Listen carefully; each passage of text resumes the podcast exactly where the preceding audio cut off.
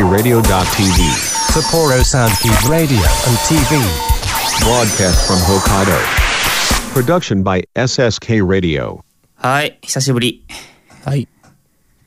えー、2ヶ月ぶり。 2ヶ月ぶ2りでヶす。月ぶりです。はーい。大体これ3ヶ月に1回ペースのはずなんだけどなそうなんだよね。なんで、なんで2ヶ月になってる確かに嫌かなんだけど。 2ヶ月ですな。あんま開かなかったね。やりたくないんだけど。うん、や、 やりたくないんだけど、あんまり。ま話すネタねえからそうやりたくないんだよネ。うんあ、充電されてない状態なんで。ねそ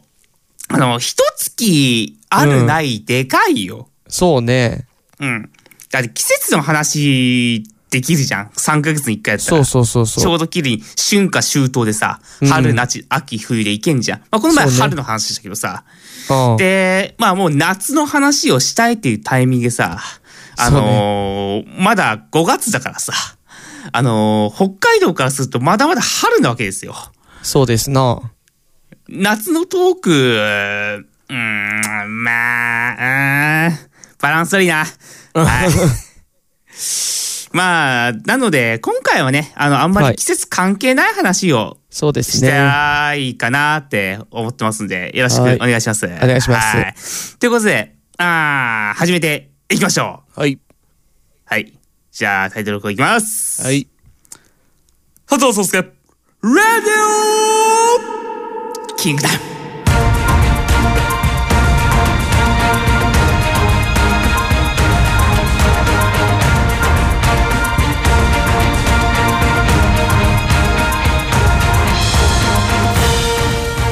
この番組は国語専門塾美学手締ま理科テクニカル TI 以上各社の提供で北海道恵庭市 SSK ラジオ .tv プラトンスタジオからお送りしますはいということでねあのーちょっとねこちらのトラブルでね、オープニングのね曲をねバックにね自分の耳には入ってないしあの実際の放送では乗っかってるんだけども、うんそうだ今ね自分の耳にはオープニング音が入ってないのでそうだね。このペースで喋っていいのかわからない状態でやってい ますこの鳩の兄弟ラジオキングダムやってるんですけども、はいえっとねこの度私のあのお今住んでるお部屋のはい両隣が埋まりまして、埋まったんだ。多分騒ぐとね確実にクレームが入りますそうだね。なのであんまり大声叫びませんのであのご了承くださいご近所迷ね惑になっちゃうね。えーはいということですね早速ですけどあのお便り募集しております、はいキングアットバック SSK ラジオ .tv KING アットバック SSKRADIO.tv 郵便番号は003-0803北海道札幌市白石区菊水三条四丁目一の九第二森ビル SSK ラジオ .tv までお送りくださいなお、郵便で来られる方は必ず SSK ラジオ .tv 佐藤壮介ラジオキングダムえークレームに負けるな苦情に負けるな壁ドンに負けるなとめきでお送りくださいあのね壁ドンはね実際もう何回か食らってるからあ、そうなの。もう実際食食ららっっててるる。からそう食らってるからあのあんまりもうねあの叫べませんあのだ から一言いきますごめんね、はいということで、えーこちら佐藤壮介ラジオキングダム、えー、佐藤壮介と白鳥渡です。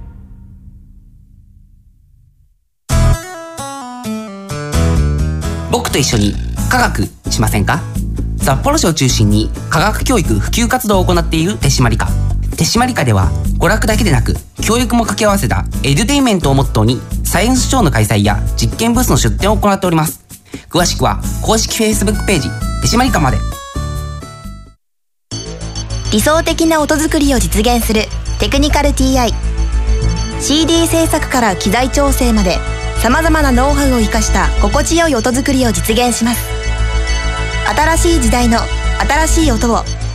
あなたの耳に「テクニカル TI」キムハルこと木村遥です。ミクチンこと木村ミクです。ダブル木村のマイペースラジオでは私たちのゆるゆるトークをお届けしております。毎月第4土曜日、SSK ラジオ .tv 公式ホームページ、並びに Apple Podcast で配信です。お楽しみにあなたの国語力を磨く国語専門塾美学では作文や会話練習などの実践型のカリキュラムを通して書く、話す、読む、聞くの4つのスキルを磨いています。 SSK ラジオ内では塾での活動を紹介する番組放課後シャウトも放送中詳しくは国語専門塾美学で検索はい電信柱電信柱でした電信柱なんだよな電信柱です電信柱佐藤壮介ラジオ君ら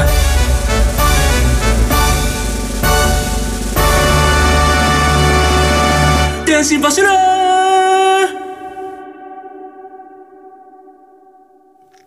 二人でできるかな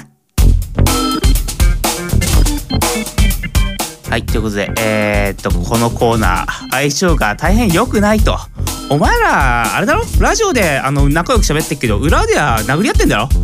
と、まあ、よく言われる、えー私たち、えーシアトル渡ると佐藤壮介が、ちゃんとやっていけるかどうか確認し合う、そういうコーナーとなっております。はい。まあ、要はフリートークのコーナーです。はいでまあ、このフリートークのコーナーとは言ってるんですけどもテーマがないと我々は何を喋りやしねえそうなんいだうあよねの未熟もでございますのでね、えーとはいテーマこちらでございます、はいはいテーマこちら遊び遊び。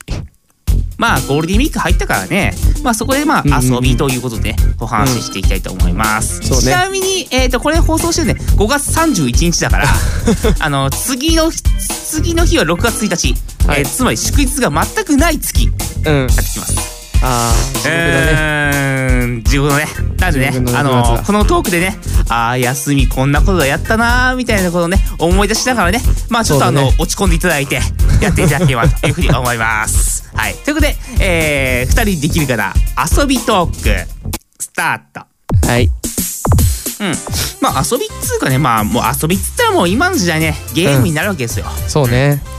でねゲームねあの、はいはいはい最近買ったゲームがあってうん。あのロックマン X でアドバンスドコレクション、い、わゆるアドコレってやつなんですけどあの、これ。これ買ったの、うん、スイッチ版、はいはいはい。スイッチね。いやー面白いねあ、そうなんだ。ロックマン X で、うん、ックマン X であれやったことないロックマイクでさ、やったことないんで、実はね。そうなのえロックマンはやったことある、うん、ロックマンはやったことあるいや、実はね、あんまりまあ、ちょっと小学校の時やってたぐらいで、そんなにはね、やったことないのね。おーそっかそっかそっかロックマンってまああの知らない方にも一応お話ししておきますと、えはいはいロックマンってまあまあ、まあ、っていうまあ石男が、うんまあちょあっちこっちを旅しながらあの敵をやっつけるっていうそういうゲームなんですけれどもはいはいはいはい。うんあのー、これさ白鳥くんがさ知らないからさツッコミようもないんだよねあそんいなやゲームなんだあのね、ごめんごめんごみたいめなん感じあのねさすがに石男はちょっと今ちょっとだけ突っ込んだよ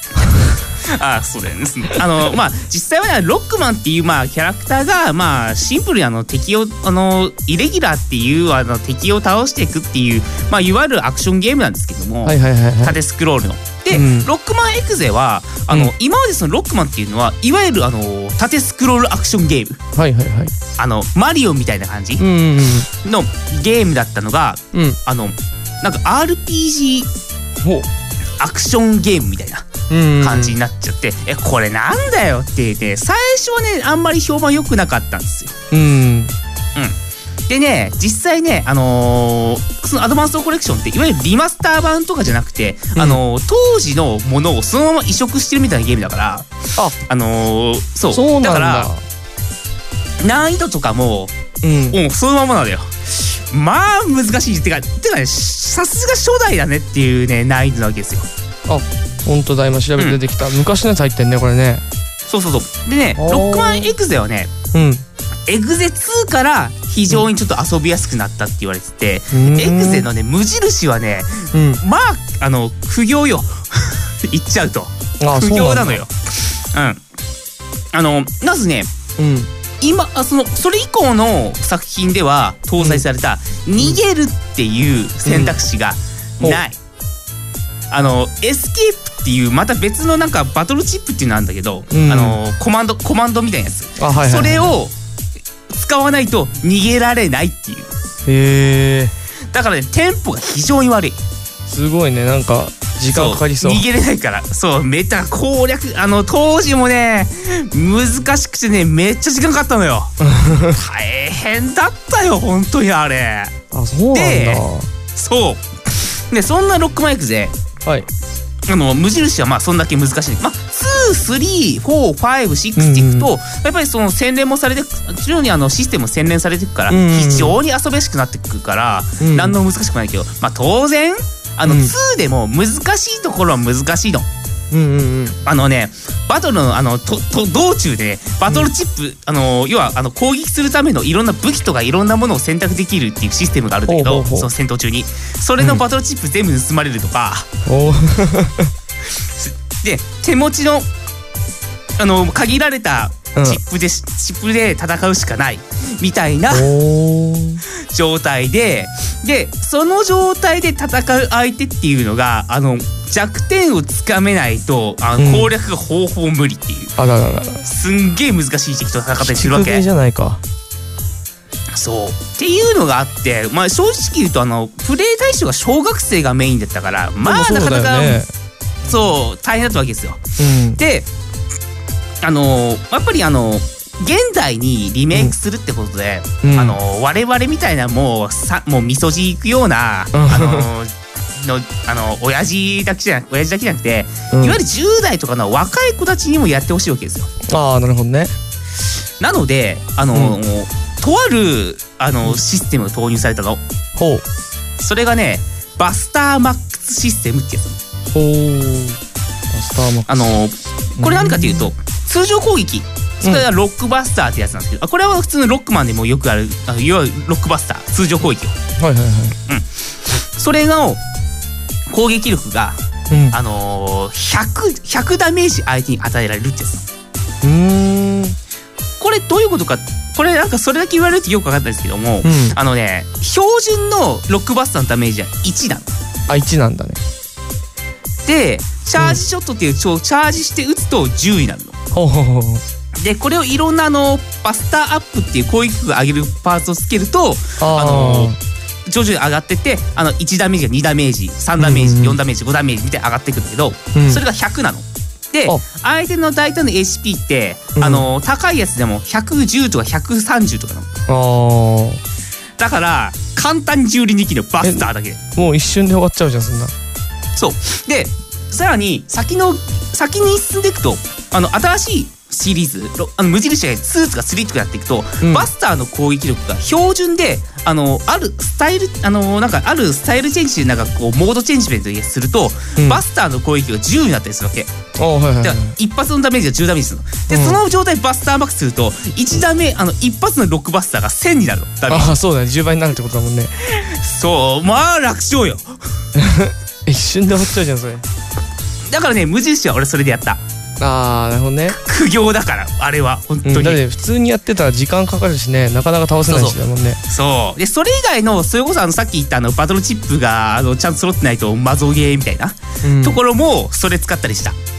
おーでまあすくすくやっそれスラスラやったわけあこれ投資あったらなーって思ったんだけど、うふとあの昔のセーブデータを思い出すとんうん俺それなくても、うんちゃんとその敵ナビ、うんあその敵をちゃんと俺倒してっておうおうおうあの最後まで全クリしてんのよ。あすごいじゃんっ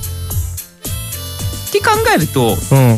俺よくやったなっていうのとんねあー今の子はこれかって思ったね、うん、要はそういうなんだろう簡単にクリアできる、うんそういうシステムを導入しないとえうんもうなかなか大変なんだなっていうで今、うんだって今思うとさ最近のゲームってさうん意外といわゆるエンドコンテンツって言われてるあの、うんうん本当にあの全部終わってからのところはもちろんは食べ応えあるけど、うんやり応えあるけどうんうんそれ以外の導入部とか道中とかってこんなに難しいゲームってそうそう今見かけねえよなーって思うわけ。あーなるほどねとまあなんか本当にあの あお前しゃべお前本当しゃべることねえんだなっていう感じなんだけどまあ要は、うんまあ、ゲームってうんあの昔やってて思い出補正ですげえなんか難しかったけど楽しかったねみたいな話もできるんだけどでもそれをやってみると、うんあ今のゲームってうん本当になんかやりやすく作られてるんだなっていうのでうんあのすごい進化を実感したっつうのかな。っうんていうのと今のゲーム業界って作るの大変だろうなっていうああそうだね誰でもちゃんと遊んでもらえるようにって考えると、うんその辺考えて作んないと難しいんだろうなーってねそうそだんねなことを思いましたははいいやーべえな今回ね多分ねトークはじけてない、 うん、だってロックマンスタディークのね笑い声も何も入ってこないからねああのねうんスタディーはクじけてないんだ今回 あのマイク切ってます、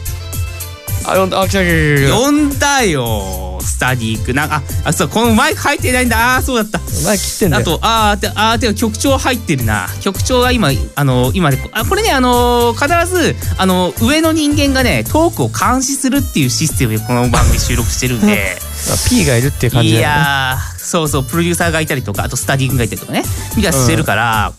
うんいやーこれ曲調聞いてないでほしかったなーロックだマンのって話今回のトークはじけてねえも んただただロックマンエクゼ面白いなって話だも いやんでねいや実際ロックマンエクゼ面白いんだよ遊んでくれよそこはゼルダで来ると思ったんだ面白よい一瞬いやあのいやああゼルダが来るかと思そっう今の旬ゼルダなんだよそうなんだよこれなんでお前エクゼやってん だよ最新のゲームやれよすげえ懐かしいとこ来たなと本思当っにてそうでさで今のゼルダってどうなのたうんゼルダ面白いの、うんいやなんか持ってないけどやっぱゲーム好きな人に聞くと、やっぱ面白いっつってたよ、ああ長年うそれこそ長年やってるもう俺らより1020、上の人とかでも、うんうんううんん、面白いってやっぱとは言ってたから、まあややっっぱぱすごいんだよ、まあね長年のファンはちゃんうんとかつかめてるんだよねうん難易度どうなってんだろうな今なゼルダねえゼルダてかさっきのロックマンだってなんかそれこそバスターなんだっけモードそそののバなスんタかーマックス、うんそそううそうあれもちゃんと切り替えられるようになってんだもんねそう切り替え切り替えられるだからああーのちゃんと当時のままやることもできるし、うんあのぬぬぬるゲーにすることもできる、あーなんかそれはいいよねうん、いやだ当か時のらそこはいいかなかったと思う、そうそうそうだだけねど、おうでもそういうの実装しないとなかなか難しいんだなっていうのと、うんそうだねあとゼルダの伝説もさ昔すげえ難しかったんさあのムジラの仮面とかもう俺あれ そうあのさこのあのうーんティーンはもうわかんねえだろうな時のオわかんなカいリナとかあれ難しかった記憶しかないわいや俺ねもう全然クリアできなかったもんあれあの俺もできない実際時のオカリナはねあのクソ難し、時のオカリナとムジャラの仮面は、うんあのクソ難しいって言われてるからねあれねでなんか独特な不気味な雰囲気があったりしてさムジラの仮面とかそうそうそうちょっと怖いんだよね、うんあれねうんでもあれはあれで楽しかった記憶はあるんだよな、うんあでも面白かったクリアはできてないけどねあそうんそれはあるあーダンサーやっぱこういう話をしてるとさ、うんお前らお前らジジイ連中はさって言われるんだけどさ俺らまだ30だから ねまだ29だからね30まいあってないから、 29だからねそうねまだギリね29ですうかんうんとまあそんな感じでちょっとゲームの話をしましらたはーいというところであーまあまああのーまあ今回は弾けなかったがまあこれはもう仕方ないってことではいあのまた次の放送に期待ということでどうせこの番組あの一応もう一回確認しとこうこの番組はあの数字上期待されてないから、あそうね ただただ俺たちがちゃんと普通に喋るっていうそういうことだねだ重か点ら適はそ当にこだも面んね白くなくても普通にトークができてるかどうかっていうのをちょチェックするみたいなそういう番組だから、 うん、でそれについてちゃんと大人な対応できてるかどうかっていうのをチェックするそうそうですいねう番組だからそういうスタンスだからねあの面白い面白くないじゃないから っていう予防性をしっかり張った上で。はいということで、えー、とこの番組、あのートークテーマ募集してます。はい kink アットマーク SSK ラジオ .tv、KING アットマーク SSK RADIO.tv。こちら、えー、佐藤壮介ラジオキングダム。まあ、できるかなと明記の上でお送りください。いというところで、えっと、二人できるがこれで終了。で次ははーいあのコーナーです。はい電柱佐藤壮介ラジオキングダム悩み相談のコーナー。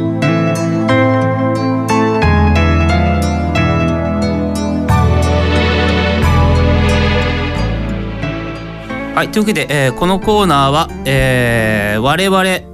大人な2人が、はい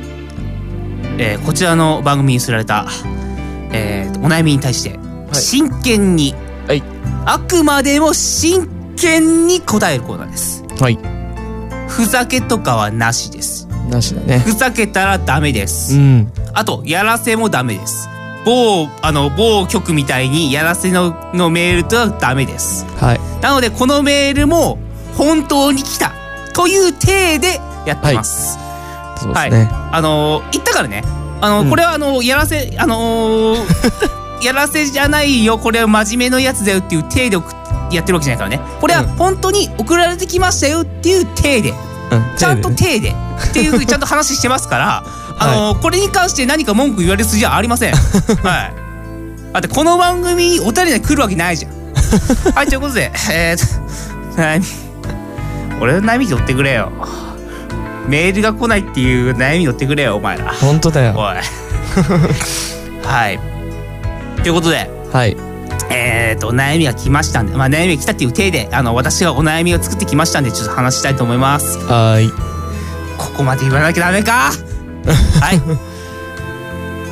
えー、あこれはですねえー、っと私の脳内ではえー、45歳の、えーっと男性の方が45歳来男たという性体でやってますはいはい大した悩みではありませんが相談させてください、はい今度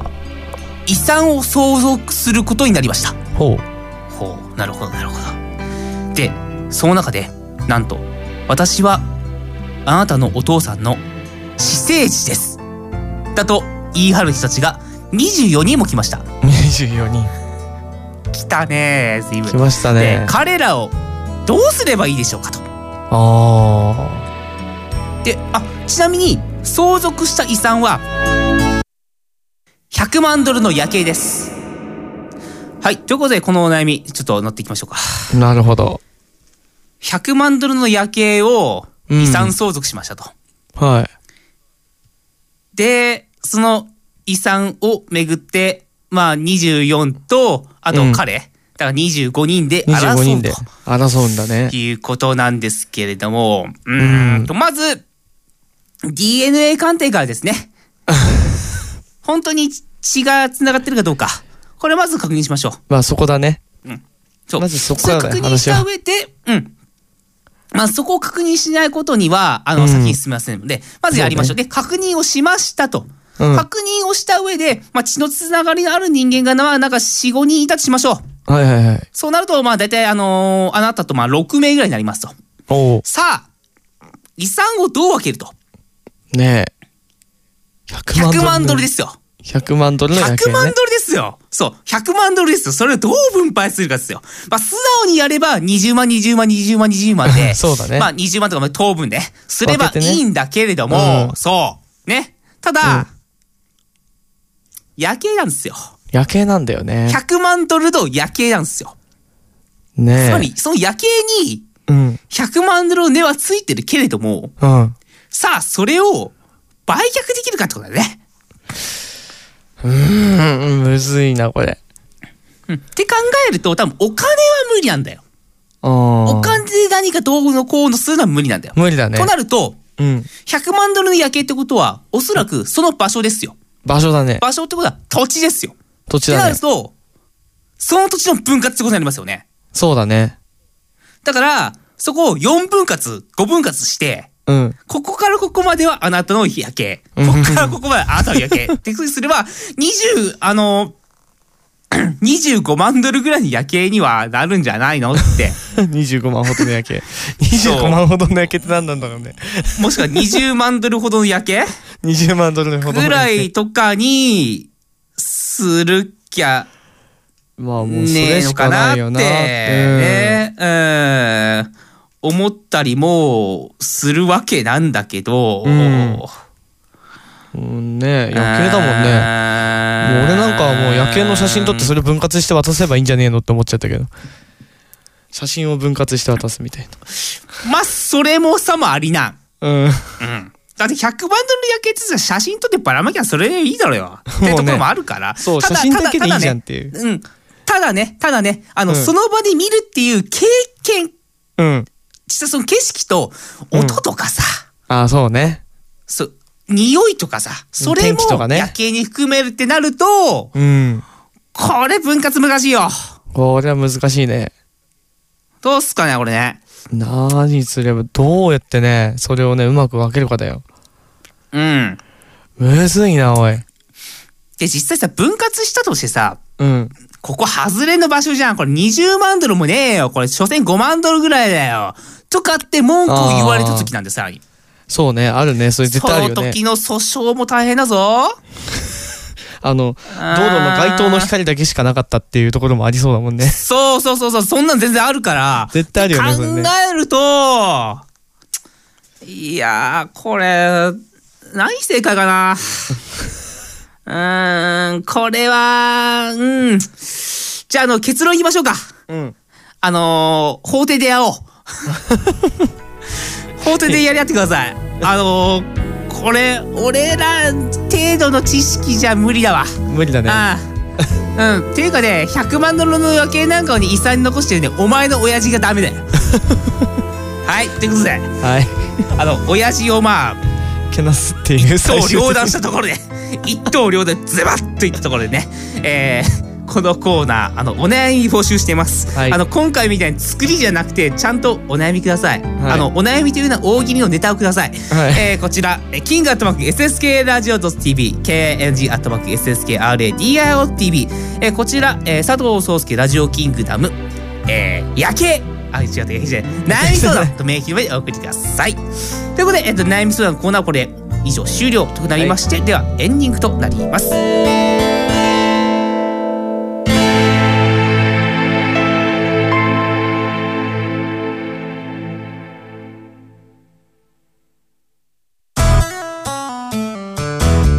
僕と一緒に科学しませんか札幌市を中心に科学教育普及活動を行っている手締まり課手締まり課では娯楽だけでなく教育も掛け合わせたエデュテインメントをモットーにサイエンスショーの開催や実験ブースの出展を行っております詳しくは公式 Facebook ページ手締まり課まで理想的な音作りを実現するテクニカル TICD 制作から機材調整までさまざまなノウハウを生かした心地よい音作りを実現します新しい時代の新しい音をあなたの耳に「テクニカル TI」キムハルこと木村遥です。ミクチンこと木村ミクです。ダブル木村のマイペースラジオでは私たちのゆるゆるトークをお届けしております。毎月第4土曜日、SSK ラジオ .tv 公式ホームページ、並びに Apple Podcast で配信です。お楽しみにあなたの国語力を磨く。国語専門塾美学では作文や会話練習などの実践型のカリキュラムを通して書く、話す、読む、聞くの4つのスキルを磨いています。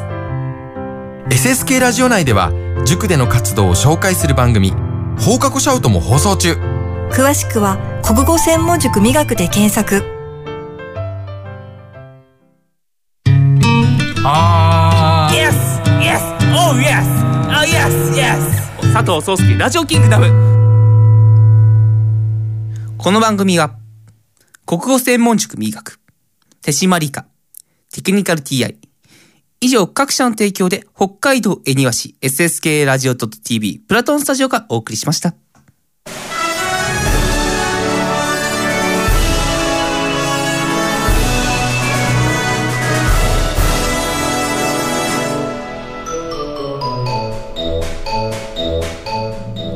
はい、ということで、はいえーやってまいりました。はい今回のラジオキングダム。今回はね、前回ほど弾けてません。響かなかった。やった感じからはじけてません。まあ、うん今回はね、あのー、2ヶ月しか空いてないから、そうあなとんだよね。ね、俺困ったことにね、うん。フリーダム以外にね、もう一本なんかラジオ撮んなきゃいけないみたいなんですよ。ああ、そういうトことーなんだクをね、トークテーマをね、いくらかね、作っとかないといけないんですよ。そうだでね。特に俺ほら用水みたいにさいろんな不幸な出来事ってなかなかない じゃん、って考えるとさなかなか大変なわけですよ俺あいつみたいにさ、大変なこと起こんねえからさそうそうてか起こったとしてもラジオで喋れねえことばっかりだからああ、もうリリアルなアやルつなのだ。ばっかなのよはいということであの、んそんな私トークテーマ募集してますはい。私喋れるお話をネタをお願いしますネタくださえーい。キンはい、上下、えー、お題を私こちら。キングアットマーク SSK ラジオ .tv、KING アットマーク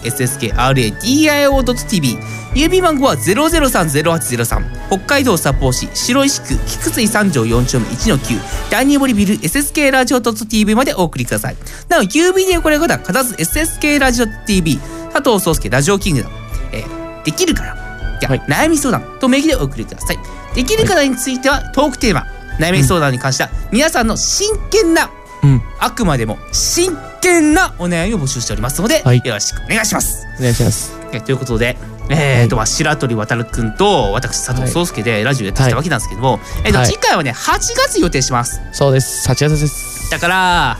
夏の思い出、そうみだたいねなと。ころをできればいいのかなと思うんだけれども、うん。まあ、君や彼女いるからなんか一夜のランデブーみたいなことができると思うんだけど話ね。 一夜のランデあブーのってせなんやねん。まああのなんかあの赤裸々の性生活みたいなことを喋ればいいと思うんだ けど俺はそういうのないから何喋りゃいいんだろうね俺ねドライブ行きなさいよ。ドライブ。あー一人でドライブ一人でドライブ。 いいんじゃないの夏のドライブって。うんいやあのまあやったことあるけ どやった後の寂しさがねやばいね まあ少数ネタになると思えばいいかということで、えー、加藤壮介ラジオ局ではこの時間もうエンディングなかなかもうこれぐらいになりましたのでここはでい締めたいと思います、はいで今回のお相手は私佐藤壮介と白鳥渡でした。はいというわけでまた、えー、三今度こそ3か月後お会いしましょう三ヶはい電子柱ですよはいあと枠なんだけどはい、あと枠だね。いやー、今回はちょっとトーク失敗したな。うーん。値段がなさすぎもたうちょっとこう。うん。いや、もうちょっと実はね、もう一つ用意はしてたんだけど、それもゲームでなんだけど さ、説明がなかなか大変でつまんねえなと思ってね、やめたんだよ。なるほどだからロックマンエグゼにしたんだけど、それはそれで弾けなかったっていう ね。いやー、なんかねえな。いや、いや、今回ね、あのー、いろいろあったのよ。うんいろいろあったんだけど、さっきも言ったいろいろあ通ったり、喋れねえのよ。おお。ラジオで喋れるような内容ないのよ。あなかそういうネタにはならないと。そう。それやったらね、お前それ朗読。こういうトークだ から、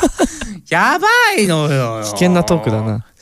そう、ここでさ、コンプライアンス違反みたいにトークをしてたあるわけですよ ね。今のは冗談ですよ。さすがに。あの、 で、だって話ってだけですよ。まうん。あね。あの、法は守ってるからね。法は一応法は守ってる範囲内のね。範範囲のは範囲なんだけど、ただそんなの、あのね、大事に喋るトークじゃねえじゃん。まあそうね。うん。なんかこうさ、用水みたいにさ、笑える、ね、や、なんかやってらんねえ話みたいなのありゃいいんだけどさ、俺の場合さ、うん笑えねえんだよ。まあね、車のその話とい辺だろいう ね。な。うん、その辺だろうな、あいつと俺の 違い。あの、カリスマ性の違い。俺みたいなカリスマのね、カリスマ性の全くね、あいつみたいな、あの、カリスマみたいな天才みたいなね、あの、カリスマパーソナリティカリス、カリスマディレクターうん。もうね、ねね彼は本当俺もうみたいな昔からだもんね。携帯電話が電車に引かれたりとかね。え。そうそうそうそう。ねえ俺みたいなさ、また切れ味も全くねえな、あの、ただただただただ、ただの凡人が さ、一生懸命こうやってあがいてラジオのトークをしてるこの感 じもうね、見ててね、みんな、見ててね、いや、まあ、らそう、YouTube 見ててもそうだし、この番組聞いてもそうだけどさ、多分辛いと思うの よ。みんな。ごめんね、本当にね。もうちょっとね、俺がもうちょっとこう、声にイケメン性が乗ってたりとか、こう、なんだろう、面白さが乗ったりとかすればいいんだろうけど、何もないからさ。